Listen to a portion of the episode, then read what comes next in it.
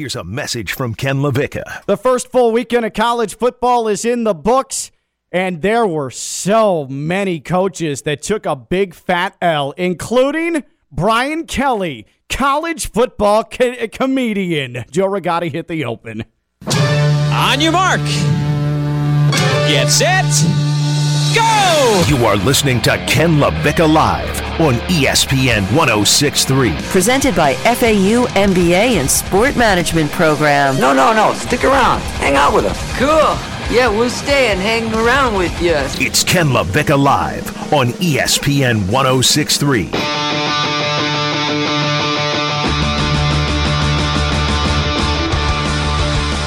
Why did I almost call Brian Kelly college football Canadian? That was a great start to the short week. College football Canadian. I do not believe, Joe Rigotti, if you could look that up, just make sure that Brian Kelly is not actually a college football Canadian. He is college football comedian, and he took an L even though his team picked up the W. Ken LaVicka Live here on a Tuesday on ESPN 1063, free ESPN app, and on your smart speaker.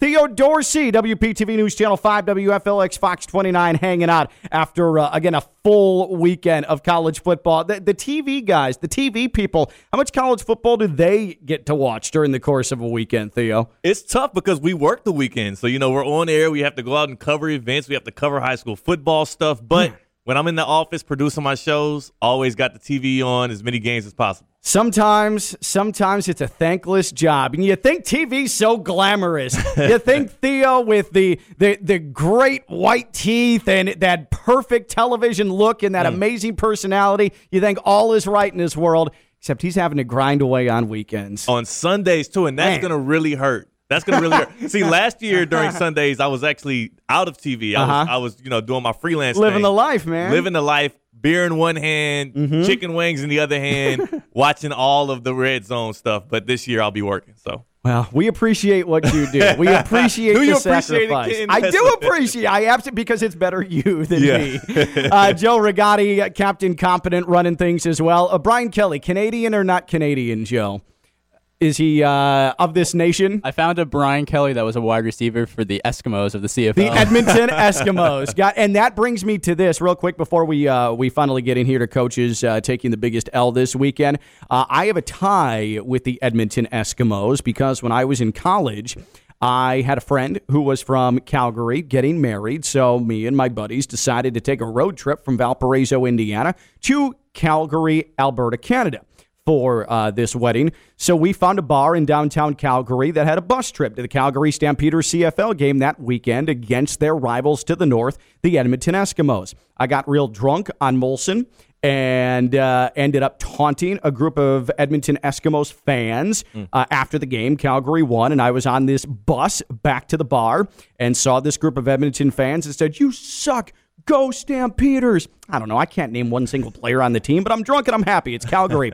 so I proceeded to pull my pants down and stick my bare ass out the window and uh, and moon these Edmonton fans. One Edmonton Eskimos fan had a gigantic plastic vuvuzela, wound up and hit me square on my bare ass with Oh. it and left a huge well. So that is my Edmonton Eskimos story. my God. Yep, Ken LaVicka Live here on ESPN 106.3. so that was me taking a huge football L. College football this weekend. There were some head coaches that took some major L's, including up in Tallahassee. Florida State Notre Dame was an absolute classic. I mean, that was a game that I did not expect to be close. It ended up not only being close, it ended up being Florida State really seriously having a chance to win and probably should have won that game. Then the post game came after uh, Michigan State or Michigan State, Florida State misses a field goal. And uh, uh, Mike Norvell ices his own kicker. That's an L, where he proceeds to uh, to miss the field goal. He ends up walking off the field, and ABC talks with Brian Kelly. Brian Kelly decides to say the following in the post game interview. Here is Brian Kelly about his Notre Dame team. Brian, this game had it all. What did you think of your team's ability to withstand Florida State's impressive comeback? Yeah, uh, you know, I'm, I'm in favor of uh, execution. Maybe, maybe our entire team needs to be executed after tonight. oh, Brian, well done. Let's hear that one more time because that is him, I believe, paying homage to former Tampa Bay Buccaneers head coach John McKay, who, in the midst of the winless Tampa Bay season back in the 70s, said the following. When asked about his team's ex- uh, execution, he said, I'm in favor of it. See? Good, snappy comeback. This, again, is Brian Kelly's attempt at that joke. Brian, this game had it all. Yeah. What did you think of your team's ability to withstand Florida State's impressive comeback? Yeah, uh, you know, I'm, I'm in favor of uh, execution. Maybe, maybe our entire team needs to be executed after tonight. Oh, Brian. He botched that terribly. You can tell that he had been thinking about that all over time. You can tell that he's like, if we win this, I definitely know what I'm putting out there. This is going to kill. This is going to be absolutely comedic gold. And then he just butchered it. Absolutely fumbled all over it. It came out really terribly. Now, the younger generation is not aware of John McKay. Okay. They're not aware of 70s Tampa Bay Buccaneers football. Okay. They didn't live in a world where the Buccaneers were the every year the worst team in the NFL. They don't know John McKay saying, I'm in favor of it when asked about the execution of his team. So the backlash was there in typical social media, Theo. Did he just say he's going to murder everyone on his team? Right. Because that was all over the place. And Joe Tessitore did a good job, who was on the call at ABC, immediately bringing up the John McKay quote because I'm sure he knew that there was going to be backlash. Did he say he's going to murder his football team? But it still was a terrible, terrible joke. It was not delivered well. It's not funny either because Brian Kelly is still the same guy who is responsible for the death of a student assistant who went up in a lift 39 feet in the air in 30 mile an hour winds during a Notre Dame football practice that Brian Kelly decided that it was safe to have practice and put a kid up in a lift and the kid died. So if you're going to make jokes about execution, like fine. But Brian Kelly, probably not you. You probably shouldn't be the one making jokes about execution. It's not good reading of the room. In, in poor taste. And also, comedy's hard. You know, like everybody can't be It's a not comedian. for everyone, exactly. and he stepped up to the plate, and like you said, he had it queued up in his mind. She asked the question that had Hmm. nothing to do with what he was about to say, but he knew before she asked that question, he knew exactly what he was going to say. So Brian Kelly taking a major, major L, but one of several coaches who took an L this weekend. Which college football coach took the biggest L in the first full weekend of the college football season? 888-760-3776. 888-760-3776 and on Twitter at ESPN West Palm. Which college football coach took the biggest loss this weekend? Because now I want to bring to the table, I want to present to you Ed Orgeron, the head coach at LSU. So LSU went into Southern California. They're looking to bounce back from a disappointing season a year ago. Ed Orgeron trying to restore the program to the national championship glory that it had two seasons ago. He's feeling feisty. He's feeling fiery. And so he's walking in to the Rose Bowl on uh, Saturday in advance of this LSU UCLA matchup, and he gets heckled. He gets heckled by a UCLA fan who is wearing a UCLA powder blue shirt. This was Ed Orgeron's response to said fan. Bring, hey, hey, bring your ass on. Bring your ass on in your little sissy blue shirt. Let's hear that one more time. This is Ed Orgeron threatening a fan who is wearing his sissy blue shirt. Hey, hey, bring your ass on. Bring your ass on in your little sissy blue shirt. Uh, Ed. So Ed was feeling cocky. Ed was feeling like, all right, let's go. Let's brawl. And then the game happened. And number 16, LSU, was dominated in really every respect by a suddenly relearned how to coach Chip Kelly, and UCLA rolled 38 to 27. So UCLA has been trolling Ed Orgeron all weekend long. They have made uh, sissy blue shirt T-shirts. They've made it the header on Twitter. They have mocked LSU for that uh, that that gat dance that they to did two the years. gat. Yep. Yep. they UCLA players mocking LSU players with Ed Orgeron's come down here with your sissy blue shirt. Uh, over it. Uh, it has been a bad weekend for LSU. That is a major L. And when your coach comes in and starts trash talking fans and then your team gets trashed, Mm. that makes for a very bad weekend. That's tough because if you're going to engage a fan, you better be damn confident that your team's going to go out there and execute. Yeah, yeah. And he got caught on video doing it. Like, like I'm sorry, man, but yeah, LSU is falling off. Last year was bad. This year might be even worse. What a way to start the year. They did not look good at all. LSU looked real bad. But also, there's the Miami Hurricanes. Mm, don't do this to me. That was um, that was as listless and as conservative a game plan as you could have ever dreamed of. I didn't think that there was going to be any realistic way that Miami would go into Atlanta and be flat. How is that possible? You spend weeks and weeks and weeks and weeks preparing for arguably the greatest opportunity of your football life. And I'm not saying that Miami would even be able to compete against Alabama. But the play calling was so embarrassingly vanilla. Hmm. It's almost like they were afraid to even take a chance, afraid to make a mistake. Manny Diaz had a team go in there that looked like it actually was not excited to play Alabama. And it flies in the face of everything I thought I knew about Manny Diaz and what I still thought about that Hurricanes program. Is Miami still going to compete for an ACC Coastal Championship? Absolutely. Was Saturday a damning indictment of Manny Diaz and his ability pr- to prepare a team against a championship caliber college football program? It absolutely was. That was extremely poor. That was a massive loss. Not from an, a record standpoint, but from a how it looked perspective for Manny Diaz. Definitely. And I'm a Canes fan through and through. And when I saw us on, I think it was third and six on the opening drive for us, we're down seven. Alabama had drove it down the field with ease and scored. And we did a run play. Yep. On third and like a- six or just a seven. little draw. We went in there with the idea of we don't want to get embarrassed.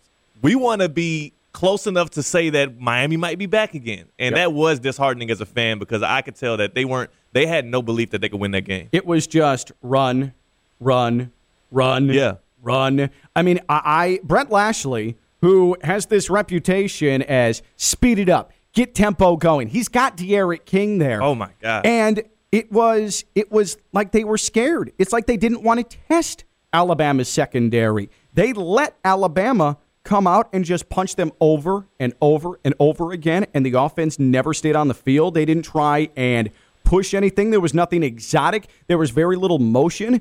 It was listless. Yeah. I cannot believe a Miami Hurricanes team went to Atlanta and again, they were going to get beat down.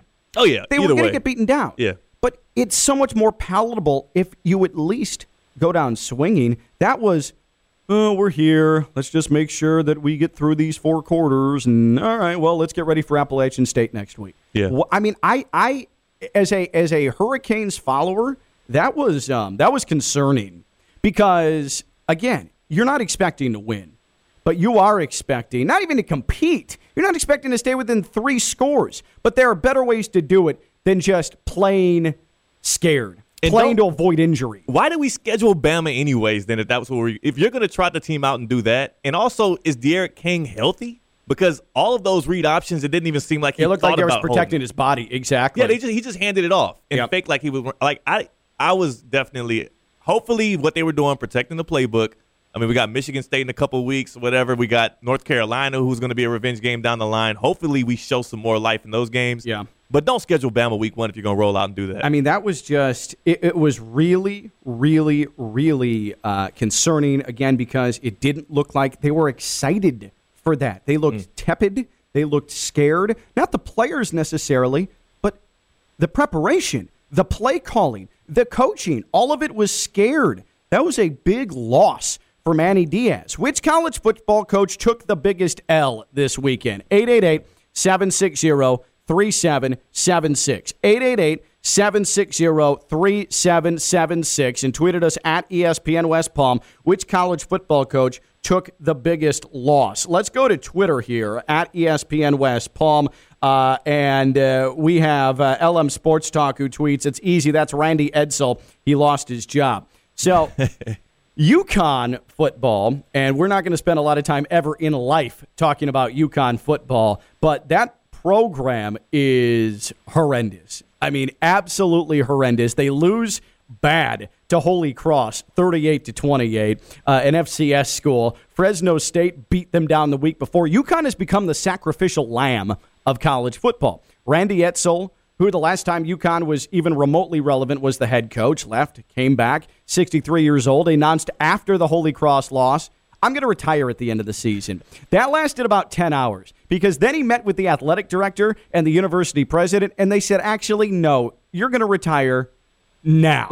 and so Randy Edsall is out of a job. He took a big loss this weekend. His team is horrendously bad. That program probably they should consider just scrapping the entire thing at this point. Nobody wants to play at UConn. Nobody wants to coach UConn. Nobody really cares about UConn football. Probably time to make some tough decisions, but Randy Edsall out of a job. I guess that's the ultimate big L this weekend. Yeah, and how do you recover a program like that in that area of the country like when it's such a laughing stock at this point? Like is it recoverable?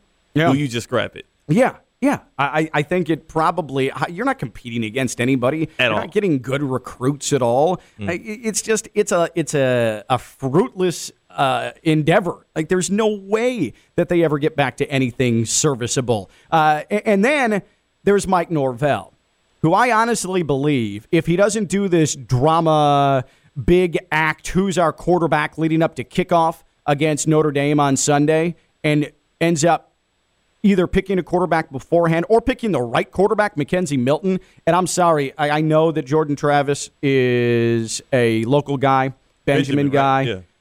but he's not McKenzie Milton. Even McKenzie Milton with bionic knee, he's not McKenzie Milton. He's just not. That guy is a winner. That guy can still make throws. And uh, I, I just Mike Norvell made the wrong decision. I know that he tried to explain after the game that oh he he got better in a lot of areas and he had a really good fall camp. All right, but McKenzie Milton has has won the biggest games. If he can move, which it appears he still can, he has so much better of an arm, so much better accuracy than Jordan Travis does. Mike Norvell picked the wrong quarterback, and it showed in the fourth quarter. If he picks the right quarterback, Notre Dame probably gets upset in Tallahassee. Yeah, that's a national championship winning quarterback. Yeah, McKenzie yeah, Milton. yeah, yeah. Ask them, ask them. Yeah. And that was an uplifting moment. But past that, from a competitive standpoint, you think Notre Dame for four quarters is able to to withstand the onslaught of McKenzie Milton? That arm, his ability to still move, get out of the pocket, make things happen. It, the whole game changed once he came in. You're down 18, and then McKenzie Milton starts to fire away. He's the starting quarterback for Florida State. Oh, yeah. There's no doubt about it. Yeah, he has to be. He earned the job there. He probably should have had it already, like you said. He earned the job there. Florida State still could have won that game. Uh, Ryan Fitzgerald, the kicker, one of my guys, I covered him in high school. You know, he gets uh, you know, a little dramatic ending there, misses that field goal. That's a and that's a chip shot for Mm-hmm. He made the first one. Yeah. And his coach called timeout. Mike Norvell, another L. Another L. In what was a Sunday of L's for Florida State. But I guess if you're Florida State, you're reduced to feel good losses. And I suppose that's a feel good loss Yeah. on Sunday. for a program like that. They they they they're not the Florida State of the '90s and early 2000s. No, anymore. no. They're they're like uh, if right now if UConn was uh, a Power Five. it is Ken LaVicka Live, Theo Dorsey hanging out, uh, and uh, we are here until one o'clock. Uh, which college football coach took the biggest loss this weekend? 888-760-3776. 888-760-3776. Which college football coach took the biggest L this weekend? I say Brian Kelly with his poor attempt to pay homage to John McKay's execution of his team quote, except his delivery was god awful. 888-760-3776, 888-760-3776. So you know how we were discussing the Edmonton Eskimos and the fan who uh, hit my ass with the Vuvuzela after the CFL game. Uh, good note by Dr. Jim Reardon, the head of the FAU MBA Sport Management Program. I had forgotten this. The Ex- uh, Eskimos changed their name. They are now the Edmonton Elks. They're the Elks. And that happened a couple of seasons ago, actually. Uh, I am behind on my Canadian Football League. Uh, but speaking of Dr. Jim Reardon, the FAU MBA Sport Management Program, that thing is rolling. In fact, we're going to get new college football rankings that come out today. Well, the equivalent to that is when sports business comes out with its graduate sports business program rankings every single year. And look who is moving up. The FAU MBA Sport Management Program is 19th ranked in the world 19th in the world right now. That's up from 30th last year. A huge, huge bump in the rankings, internationally renowned. It's why we say it when we talk about the FAU MBA Sport Management Program. They're number 14 in the U.S. and number three here in the state of Florida. The FAU MBA Sport Management Program is downright elite. You can get into the sports industry. This is your path. It's the FAU MBA Sport Management Program, fau.edu slash MBA Sport. That's fau.edu slash MBA Sport, the FAU MBA Sport Management Program. Sign up for spring semester courses now on campus in Boca or online. That's fau.edu slash MBA Sport. Our Florida College Football Funhouse, our Florida College Football Whip Around when we return. Theo Dorsey's here. I'm Ken Levick. I'm live on ESPN 1063.